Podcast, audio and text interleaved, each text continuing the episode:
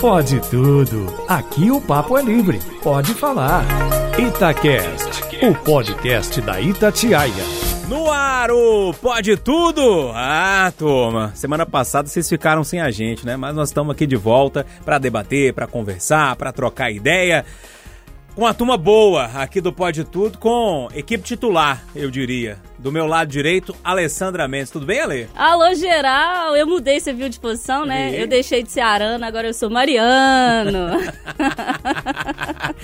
Oi, Eduardo Costa, tá tudo bem? Ah, nada nos aborrece hoje e nunca, graças a Deus. À distância, o nosso Renato Rios Neto. Ô, Renatão. Tamo junto! E aqui, é, na cabeça diária, eu diria, Pode ser isso, talvez? João Felipe Lolo, como é que você tá, meu Camisa velho? 8, a faixa de capitão e o bigode na régua. Aí sim, hein? Ô, turma, vamos começar com as músicas? Bora. Pra gente não perder muito tempo? Olha, eu posso começar com você? Claro! Então, a música que eu escolhi hoje é uma homenagem ao meu pai e à minha mãe. Oh. Porque foi aniversário da minha mãe agora, é dia 4, essa semana. E hoje é o quê, gente? Dia dos Pais, Dia que dos coisa pais. boa. Então eu vou pedir uma música que sintetiza os dois para mim, puxando aí para minha mãe, porque é, é, de quem ela gosta muito, o grande Roberto Carlos. Aí sim. Todo ano a gente vê à distância o, o especial, eu chorando na minha casa, ela chorando na dela, né? No, no, celular, na ligação de vídeo. Essa música é linda, chama Amor Sem Limite, que é inclusive nome de um disco, né? Do, é. do Roberto na época de disco, é. né? Eu sou jovem, mas eu lembro da época jovem. de disco. e que ele e tá achando que escuta K-pop. É, e que, salvo engano, salvo engano, ele fez para aquela mulher com a qual ele foi se, se apaixonou perdidamente e ela morreu rapidamente. Sim, sim. É, eu também acho que é isso. É. É, e aí, é, canta assim.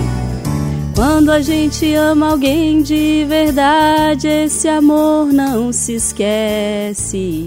O tempo passa, tudo passa, mas no peito o amor permanece. Aí tem o refrão, todo mundo vai lembrar, né? Vivo por ela. E o quê? Ninguém duvida, porque ela é tudo na minha, minha vida. vida. Eles são tudo na minha vida, então é para eles que vai. Que Hoje essa ali, coraçãozinho, ó. Ah. Vivo por ela. Ninguém duvida e é isso, senhor João Felipe Loli. Qual é a música que você escolheu pra gente aí? Rapaz, eu vou trazer uma canção maravilhosa numa versão que também ficou maravilhosa, na minha opinião. A música se chama Amor. É uma música de Ney Mato Grosso com Nação Zumbi, cantada no último Rock in Rio.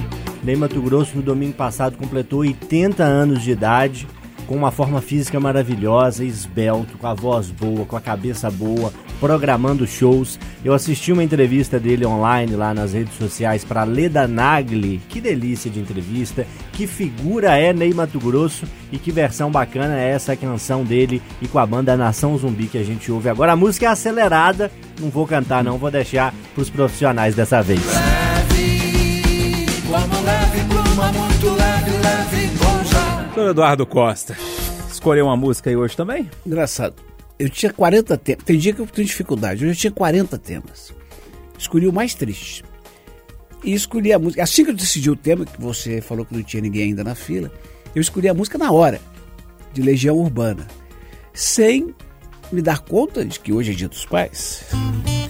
Meu filho vai ter nome de santo Quero o nome mais bonito. É trem maravilhoso. É legião, hein? Pais é e filhos. Demais, né? Canta russo. Meu filho vai ter nome de santo. E você, senhor Renato Rios Neto? Ô, Júnior, eu vou escolher uma música que o clipe, quando eu assisti, eu tinha uns 12, 11 anos, eu quase chorava, porque o clipe vai mostrando, assim, crianças desaparecidas, eu ficava triste pra danar, com medo de alguém me raptar, sabe? Mas é... Runaway Train. Runaway train never come back Wrong way on a one-way track né, né, né, né, né, né, né, né. Tem hora que tem que ter o Ibromation, né?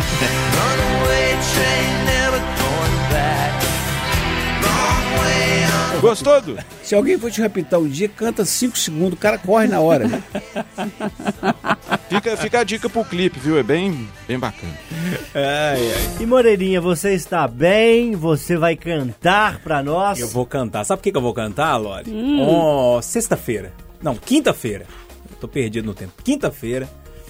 É, tava na, na, na redação. E aí, quando tem uns momentos meio estressantes, a gente começa a cantar, né, Alessandra? Tem. E aí, a Alessandra é, fez segunda voz pra mim. Eu vou pedir que ela faça novamente. Foi. Estilo Padre de, Marcelo. É, de uma canção de Lulu Santos, que tava na minha, tava na minha cabeça. Não sei por que que essa canção tá na minha cabeça, mas enfim. É, que chama Apenas Mais Uma de Amor. Eu gosto tanto de você que até prefiro esconder. Deixa o quê? Deixa assim ficar subentendido. Como o quê? Como uma ideia que existe na cabeça e não, Não. tem a menor obrigação de acontecer. Pode o quê, seu Júnior? Vai até. Deixa o Lulu cantar. Canta aí, Lulu. Pode até parecer fraqueza, pois que seja fraqueza. O Júnior tem melhorado demais, Você viu? Tá fazendo aula, não tá? Tá treinando muito no banheiro. Uma hora tem que treinar, uma hora tem que dar certo, né? Tem dois anos que eu falo a solo de música e não consigo cantar, pô. Mas vamos lá então, turma. Então, seguinte. Agora é, é coisa séria. Agora é pro tema. Ô, Eduardo, eu não tenho como não começar com você, porque seu tema é bem pesado, mas traz uma discussão tão importante nos dias de hoje, com rede social, com saúde mental, enfim. A gente pode colocar um monte de subtemas aí nesse tema seu, não? É, tá, tá repercutindo muito, né? A morte de um menino de 16 anos, ele se matou e ele é filho de uma cantora chamada Valquíria Santos, ex-vocalista da banda Magníficos. E o que se sabe é que esse menino se matou depois que ele postou algo no tal do TikTok, achando, uma brincadeira, achando que todo mundo ia achar engraçado. Ninguém achou e detonou. Então, a prosa é sobre o ódio nas redes sociais. E melhor do que eu, a mãe dele, num desabafo que ela fez no dia seguinte. Ele postou um vídeo no TikTok, uma brincadeira de adolescente com os amigos. Achou que as pessoas iriam achar engraçado, né? Mas as pessoas não acharam engraçado. Como sempre, as pessoas destilando ódio na internet. Como sempre, as pessoas deixando comentários maldosos. Meu filho acabou tirando a vida. Eu estou desolada, eu estou acabada, eu estou sem chão. Mas eu estou aqui como uma mãe. Pedir para que vocês vigiem. Para que vocês vigiem, para que vocês fiquem alerta. Eu fiquei o que eu pude.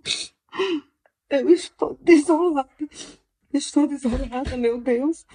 Que Deus conforte o coração da minha família. E que vocês vigiem, que vocês vigiem. Que essa internet tá doente. Eduardo, pesado, hein? Eu passo a bola.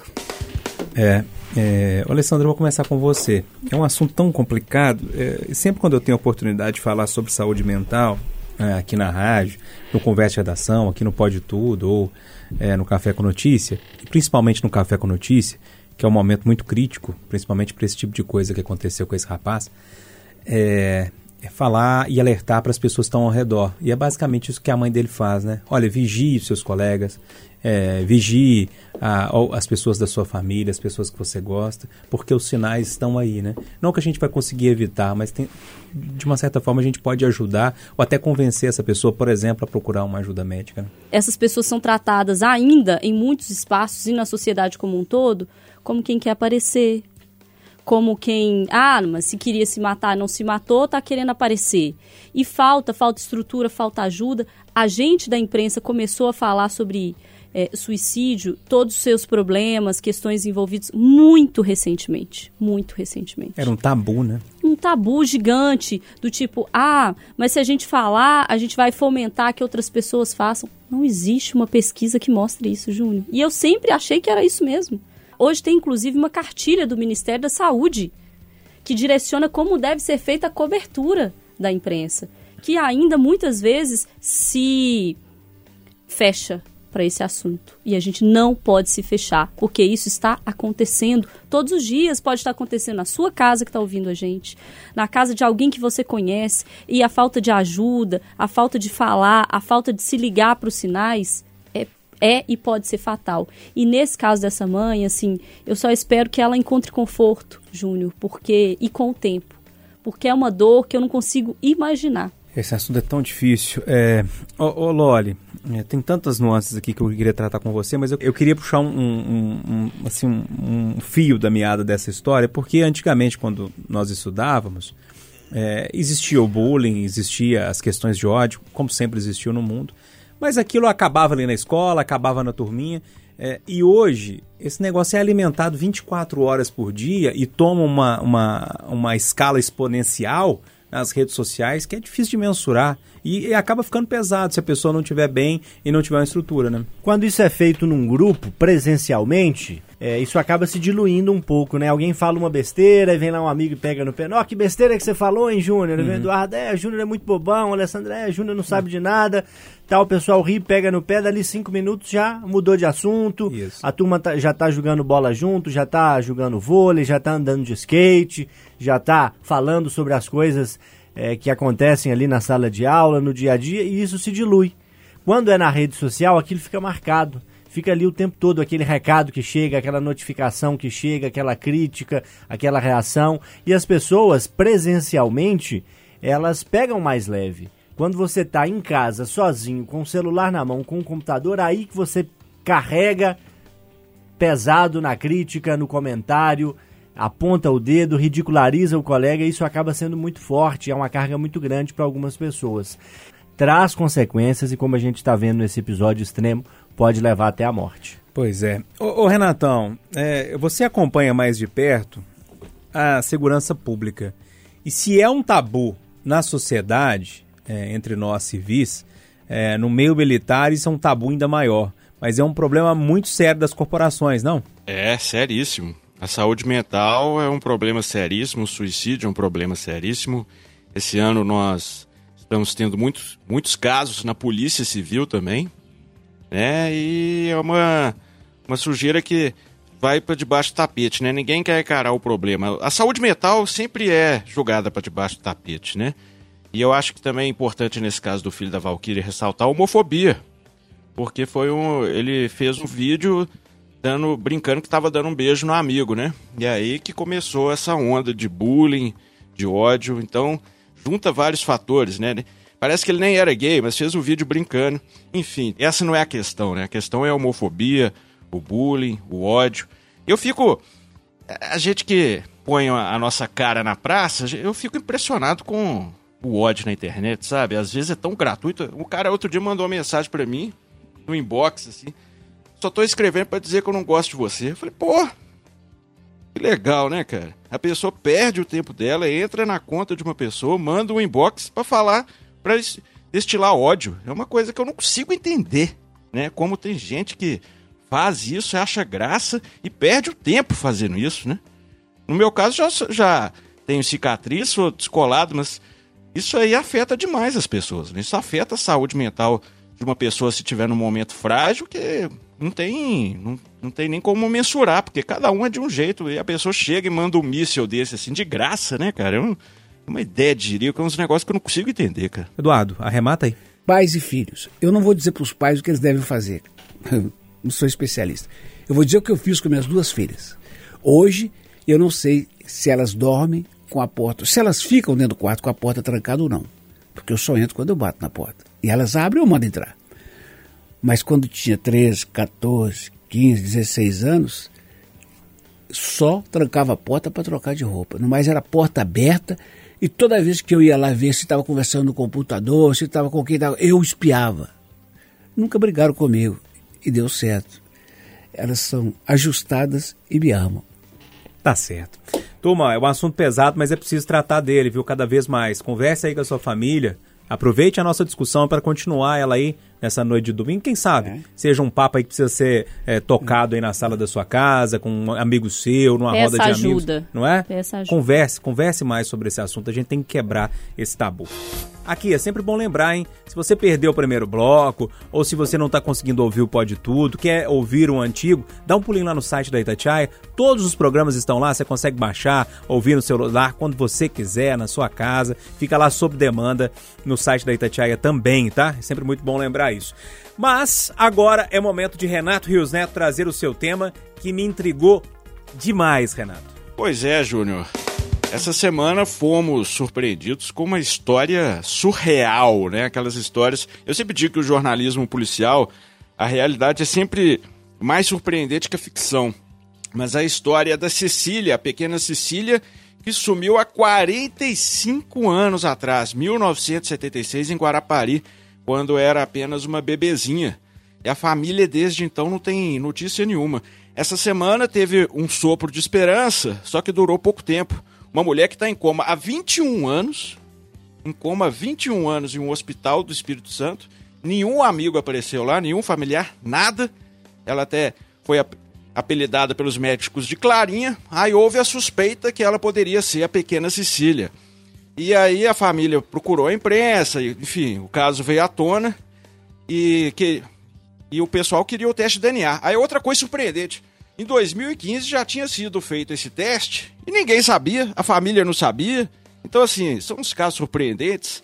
Primeiro por essa história do desaparecimento por tanto tempo assim, e segundo essa bagunça, né? Fizeram o teste de DNA, não falam para a família. Agora tem outros dois testes de DNA que estão pendentes há meses e a família não tem resposta. Eu imagino que seja por causa daquele equipamento que está estragado, mas a imprensa também não tem uma resposta clara. E fica assim, né? Que história, gente. Ô, ô Lore, você chegou a, a, ler algo sobre essa, esse negócio? O Renato trouxe na sexta-feira é, no Café com Notícia, é um resumão dessa história. É, eu fiquei muito intrigado. Primeiro com o sumiço de uma, de uma criança há mais de 45 anos e depois com essa moça que está em coma há outros 21 anos. Se realmente essa moça fosse aquela menina que sumiu há 45 anos, era, era enredo de filme, né? Era uma coincidência, né? É incrível. É, primeiro é absolutamente inacreditável que tenha sido feito um teste de DNA e a família não tenha sido avisada, né? Isso nem no Brasil, com suas escatologias e, e, e maluquices, isso é, é, imaginável. Escatologia? Agora Você o cara viu? arrebentou. Você gostou do, do, do, vocabulário? Vou correr pro Google. Nem no Brasil eu imaginaria que uma coisa dessa pudesse acontecer. Agora, é, é muito triste para a família, né? É, você imagina uma criança, um recém-nascido que sumiu. Se sumiu é porque alguém pegou, né? Porque se era uma criança, não, não some sozinha apenas pelo seu ato, né? pode ter é, é, sido um descuido ali da família, a criança se perdeu ali no momento, mas alguém pegou, alguém fez alguma coisa com essa criança. Então é algo muito triste na origem da história e o resultado acaba sendo ainda mais triste, né? Eu não consigo imaginar o que é a dor de uma família com 45 anos à procura de alguém desaparecido. É, é algo é, inimaginável, porque você não tem ali um fechamento do ciclo, né? se a pessoa infelizmente morreu, é, você não fica sabendo, você não pode fazer o sepultamento, você não pode fazer aquela despedida final. Esse é o ponto principal, na minha opinião, Loli. Você foi perfeito. Fica imaginando a família, o que, que a família pensa? Ah, tá viva, foi criada por outra família e acha que é filha daquela família. É, é, por alguma circunstância da vida morreu, mas não posso fazer um sepultamento, não posso fazer ali o meu rito de passagem, seja qual for a minha religião. Então, é uma situação muito triste. O Eduardo. Júlio, a escatologia, substantivo feminino, que no seu sentido mais restrito é doutrina das coisas que deve acontecer no fim do mundo, dentro da teologia é a doutrina que trata do destino final do homem. E como... A sua mãe já dizia que o mundo tinha acabado. Já acabou. Então, esse caso trazido pelo Renatão, ele para mim, ele resume as duas coisas que eu mais temo na vida. Porque eu não tenho medo da morte.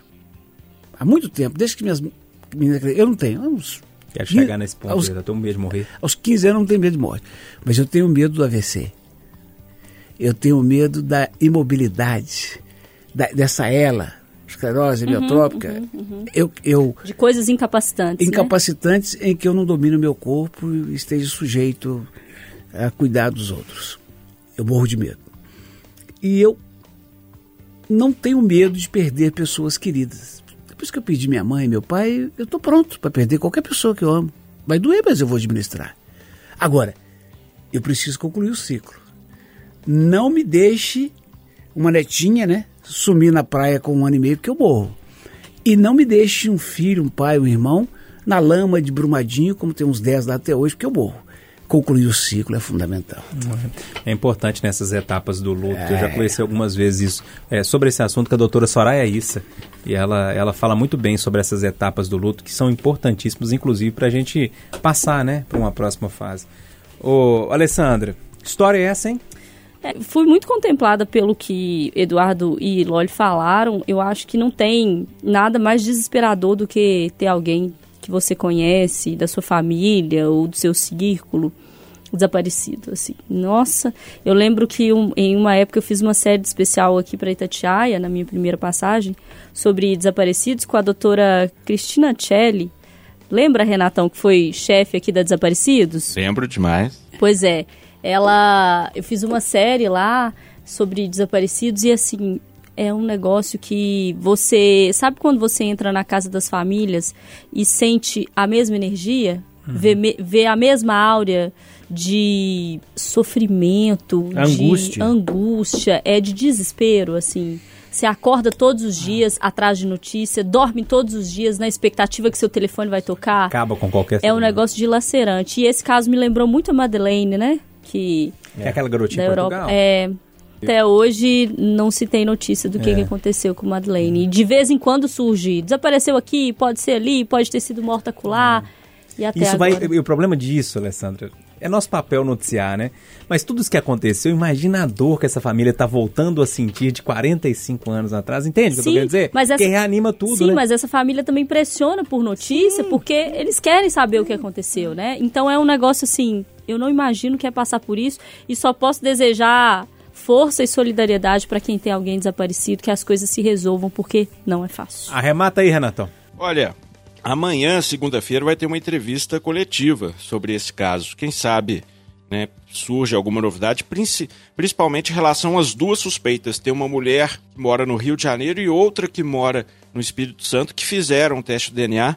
Tomara que uma, que uma das duas seja a pequena Cecília que sumiu há 46 anos atrás. Tomara. O assunto agora tem a ver com os jogos lá de Tóquio, mas também tem a ver com uma, uma questão muito mais cultural do que tudo, não, senhor João Felipe Loli? E um pouco de saúde mental também, Júnior. É, cultural e tem a ver também com a saúde mental. A gente não teve no último domingo Pode Tudo, então a gente está há duas semanas aí sem, sem discutir, e eu imagino que certamente o tema Simone Biles fosse aparecer no último Pode Tudo. A ginasta dos Estados Unidos é, que sentiu muita pressão pelas conquistas nos Jogos Olímpicos, era tida como a principal atleta é, individual dos Jogos, que conquistaria nas estimativas ali 4, 5, 6 medalhas de ouro. E isso tudo pesou muito em cima dela e ela foi desistindo das competições em nome da saúde e acabou participando apenas de uma competição individual que foi na trave. Ela ficou em terceiro lugar com a medalha de bronze e foi muito apoiada por diversas outras personalidades, colegas da equipe dos Estados Unidos, outros atletas. A gente é, tem visto cada vez mais as pessoas serem impressionadas pelos resultados, né? E a gente tem a questão cultural que você menciona, talvez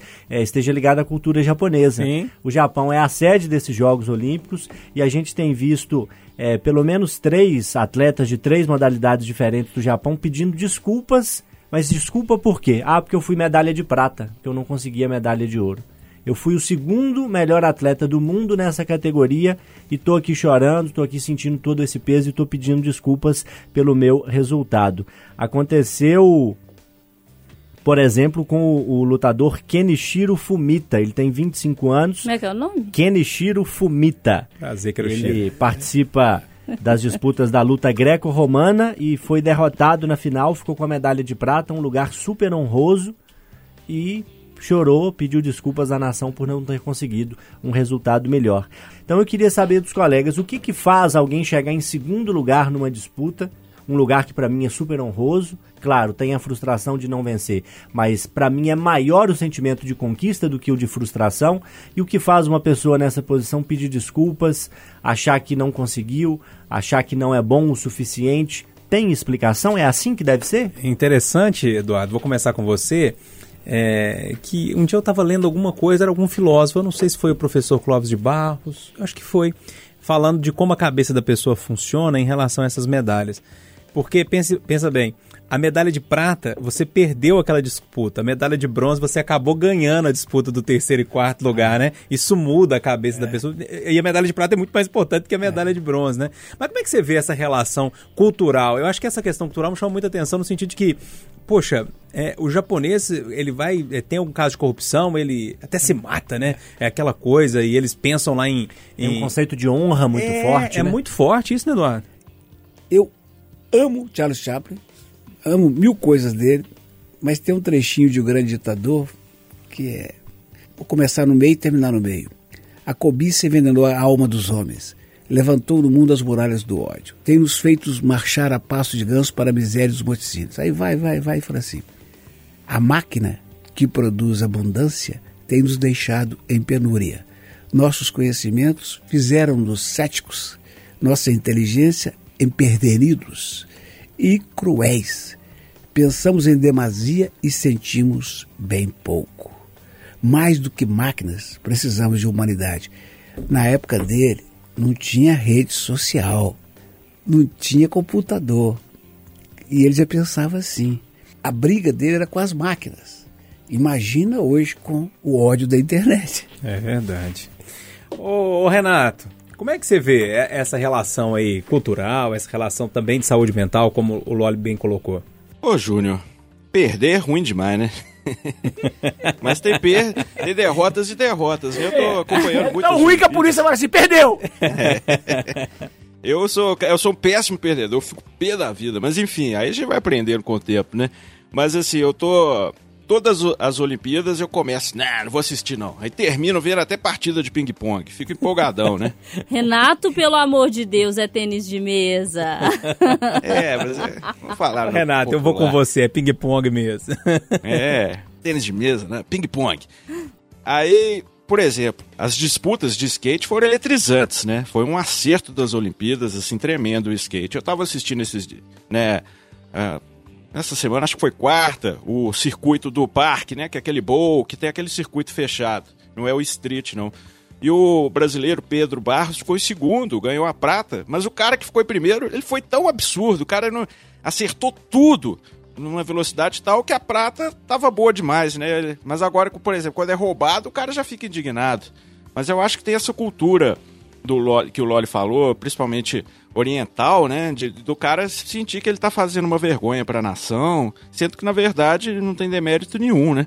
Mas tem várias depende muito do gosto da derrota. Por, exemplo, o vôlei brasileiro masculino. Todo mundo imaginou que seria ouro. Aí dói, né? Aí dói demais. Agora o cara que tá, chega lá azarão e sai com a prata é bom demais. Então tem vários pesos e medidas aí, né?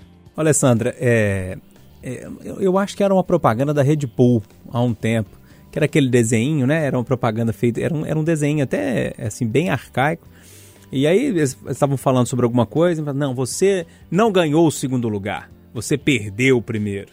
E é mais ou menos o pensamento dos japoneses nesse sentido que o Loli está tá comentando, né? É, culturalmente eles têm uma uma uh, toda uma noção de vitória, de sucesso, de, com, de rendimento, de qualidade, enfim. Eu até assisti um documentário essa semana na Globo News exatamente sobre essa cultura do japonês, misturando inclusive como o fracasso tem levado ao suicídio. Como é, as pessoas elas se cobram tanto o resultado e de primeiro lugar, seja no que for, não só no esporte, né? No seu trabalho, você tem que ser o primeiro, você tem que ser promovido, você tem que ter resultado, você tem que não sei o quê.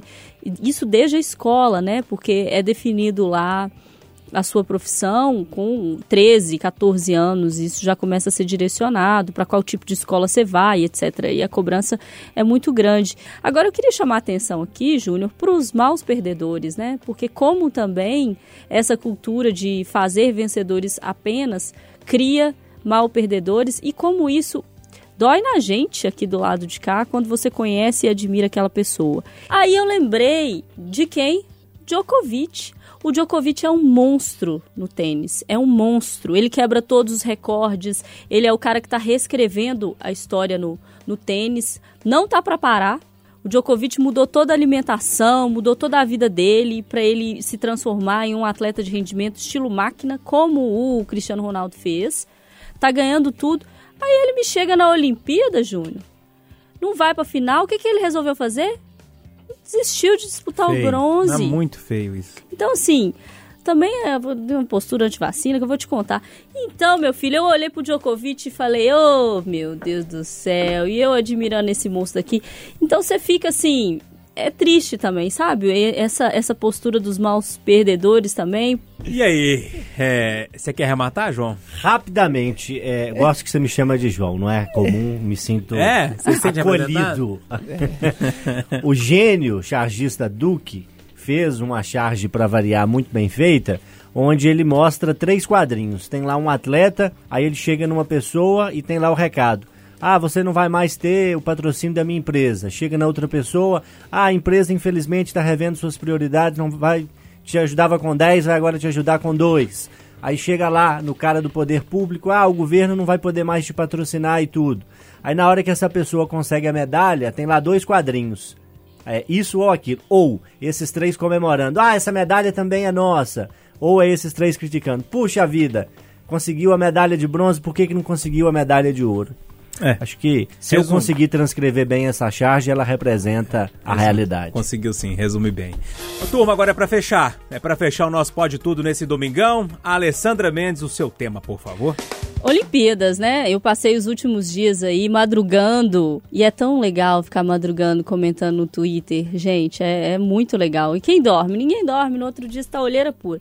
E eu quero propor um tema aqui pra gente que é, é, a Olim- as Olimpíadas e os seus exemplos, seus exemplos brasileiros, é claro. E quero saber quem são vocês nas Olimpíadas. E aí eu vou, eu vou dar algumas opções para ajudar. É, a gente viu a Rebeca Andrade na ginástica com duas medalhas inéditas, dando uma entrevista assim impagável, que nem parecia uma ginasta que se machucou, que veio de lesão, enfim, e que foi a segunda melhor no individual geral do mundo. A gente viu a Raíssa Leal, de 13 anos, a fadinha no skate, que inclusive está indicada a Prêmio Internacional de Valores Olímpicos por vibrar pelas outras na competição e fez TikTok lá com a, com a, com a adversária, que nem parecia adversária, porque no skate é muito legal isso, né? Eles estão um vibrando pelo outro, entendendo que o outro é, um melhor. esporte- Que é o espírito esportivo, né? Exato. O Pedro Barros, que o Renato citou no skate, falando em união, ele falou: não, a gente conseguiu, a gente está aqui junto, a gente vibra um pelo outro, é muito legal ver o australiano que foi o primeiro lugar fazendo uma volta perfeita. O Ítalo Ferreira no surf, chorando pela família, quando ele foi questionado pela família. Enfim, sobre é, criação, e ele chora ali e fala que queria que a avó dele tivesse ali para ver isso. O Alisson dos Santos, gente, que é aquela entrevista maravilhosa no atletismo de 400 metros com barreiras, que ele olha e fala: Quando eu olhei no placar e vi 45 segundos, eu pensei: É aquilo mesmo? Gente, não tem condição de ser aquilo mesmo. Sensacional. O Darlan Romani, arremesso de peso, que perdeu o patrocínio, ficou longe do treinador, teve dificuldades por causa da Covid, mandou coraçãozinho pra filha dele na entrevista. dois dedinhos, Com os né? dois dedinhos. É. A Jusilene Lima, lançamento de dardo que, que não conseguiu se classificar para a final, que contou que está oito meses sem receber um real que seja de patrocínio ou auxílio, ou seja, teve que se virar para ir para a Olimpíada com a ajuda da família. A Mayra Guiar no judô com a terceira medalha seguida em Olimpíadas e o boxe com a Bia Ferreira e o Ebert Conceição. E eu já vou dizer que eu sou o Ebert Conceição na vida, que meteu o dedão na câmera e falou: Eu mereço pra pi." Eu vou, eu vou substituir por cacete. Eu mereço pra cacete. Quem é você na Olimpíada? Ai, ai. E aí, é, queria começar com o Renatão. Pode ser com você, Renato? Ó, eu tô mais pro Alisson, viu? Porque que, que energia sensacional, né? Chegou, já fez piada, queria jogar truco. Eu acho que é isso. Depois de tanta, tanto trabalho, tanto empenho, tanta disciplina, tanto sacrifício, quando chega, é, deve ser aquela, aquela adrenalina, assim, aquela vontade de gritar um palavrão pra todo mundo ouvir, de tomar uma com os amigos, de ver a família. Eu acho que ele representou bem esse espírito brasileiro da garra e depois do bom humor, da, da zoeira, né? Você falou que não sabia perder, eu achei que você ia falar que era o Djokovic na, na parada. Não, mas eu tô. No meu sonho eu ganhei, pô. No meu sonho é ótimo. Ô, ô Loli, você tá acompanhando os jogos a, a ponto de, de, de se colocar no lugar de uma dessas pessoas? Eu acompanho. Eu já disse aqui várias vezes quando a gente discute o sono, em outros momentos na, na Itatiaia, que tenho dormido cedo, né? Então, passou ali de 11 da noite é meu limite. Mas eu acompanho depois os jogos do vôlei que eu gosto muito, eu ponho lá naquele aquele mecanismo de repeat, né? Eu vejo o jogo inteiro no dia seguinte e tal. Quero mudar de personagem. Eu sou o Bruno Fratos, porque ele é cheio de tatu. e ele falou que ele não é o mais alto, nem o mais forte, mas que nós é louco mesmo, então eu sou o Bruno Fratos.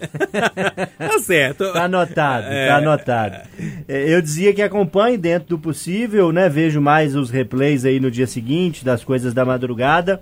E eu vou ficar com Pedro Barros. É, é Pedro Barros, o do skate? Skate, é Pedro esse Barros. mesmo, né? Manda bem demais. Não porque eu tenho alguma aptidão no skate, né? Porque tenho zero, mas porque eu acho que o skate é, trouxe uma lição muito bacana para a Olimpíada. É uma modalidade que estreia, é uma modalidade que, como muitas outras, tem representado muito bem o espírito olímpico.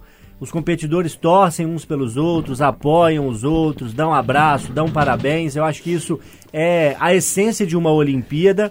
E se a gente lembrar que há pouco tempo atrás, e talvez até hoje na cabeça de algumas pessoas, o skate seja é, algo a ser menosprezado, é, seja uma atividade aí que é feita por quem não tem nada para fazer, por quem é marginal, por quem está à margem da sociedade. A gente já teve o skate sendo proibido na maior cidade do país, a cidade de São Paulo, há coisa de 30 anos atrás. Então, eu acho que o skate estreou com o pé direito nessa Olimpíada, trouxe várias lições para o mundo e trouxe duas medalhas para o Brasil. E aí, Du, você tá vendo a Olimpíada a esse ponto? A minha, as duas melhores imagens minhas na, na, na Olimpíada são a Fadinha, o astral dela e o astral do Aros. Então, como eu sou muito festivo e amigo, assim que concluir aqui eu pode, eu vou vestir minha camisa Volta ao Mundo, calçar meu quichute, ou Vulcabras, colocar a conga, a pomada minâncora e a. Lucedina na capanga e pôr um decalque no meu carro para ir lá para casa do Júlio, jogar ping-pong. ping-pong é demais, né? E você vai Não, um ping-pong. pendrive? Você vai ouvindo um pendrive? Não, não, eu sou do tempo do cassete. Disquete. Seu computador tem entrada pra disquete. Aqui, aqui é TKR, o tocador de fita. Ah, que grande sucesso. A gente, vambora? Eu posso falar quem Pode, eu sou? lógico. Ah, É, tá Porque você falou tantos nomes aí, eu achei que você tava tudo não, todo mundo. querido. Eu sou um tiquinho de todos eles, mas no momento eu sou muito Ebert Conceição, gente. Eu mereço pra cacete. eu quero só reforçar aqui, ó. Eu vou continuar aplaudindo de pé e pedindo a Deus para cada um daqueles atletas, mesmo que fiquem em trigésimo lugar, porque é muita coisa ser o trigésimo do mundo. Mas eu vou continuar dizendo que eu não me empolgo com as Olimpíadas de tristeza que eu tenho com o meu país, que tem 200 milhões de habitantes e tem lá 16, 18 medalhas, e está atrás de Cuba, que todo mundo detona, mas muito atrás de Cuba, que tem 10 milhões de habitantes. Ah, mas você está falando que Cuba usa educação para se mostrar ao mundo. Tá bom, esquece Cuba. Vai para Nova Zelândia, que tem 4 milhões de habitantes. E está com muito mais medalha do que o Brasil. Os nossos atletas são heróis. O nosso país é uma vergonha. Ô, Renato, um abraço pra você. Forte 73, Júnior. Vamos com tudo e amanhã tem a coletiva aí do caso da menina desaparecida. Vamos ver se vai ter novidade boa. Acompanharemos. Ale, abraço. Fica com Deus. Tchau, gente. Boa semana. Ô, Loli, aproveita o restinho de domingo aí. Você dorme cedo, né? Daqui a pouco tá deitado. Já tô, como diz o já tô embalando o sono. Daqui a pouco o neném vai dormir. Boa noite, valeu turma, boa semana. Ô, Du, aquele abraço, viu? Nós tá é junto, filho de Antônio Zé Pereirinha. Ô, turma, pra fechar com o Lulu Santos, então, toda a forma de amor. Aproveitem a Eita, é semana. Um boa abraço. demais.